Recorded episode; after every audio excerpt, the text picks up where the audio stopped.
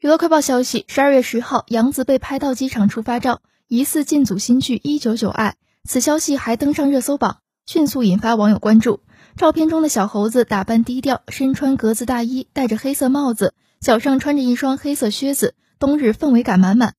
杨紫边走路还不忘暖心回头和粉丝挥手打招呼，让人感觉非常亲切接地气。杨紫饰演的新闻记者和范丞丞饰演的游戏设计师，青梅竹马的久别重逢，这样的剧情想必大家都很期待。希望杨紫和范丞丞能擦出不一样的火花，让我们一起拭目以待吧。不过这部剧目前还没有正式官宣，大家还是慢慢等官宣吧。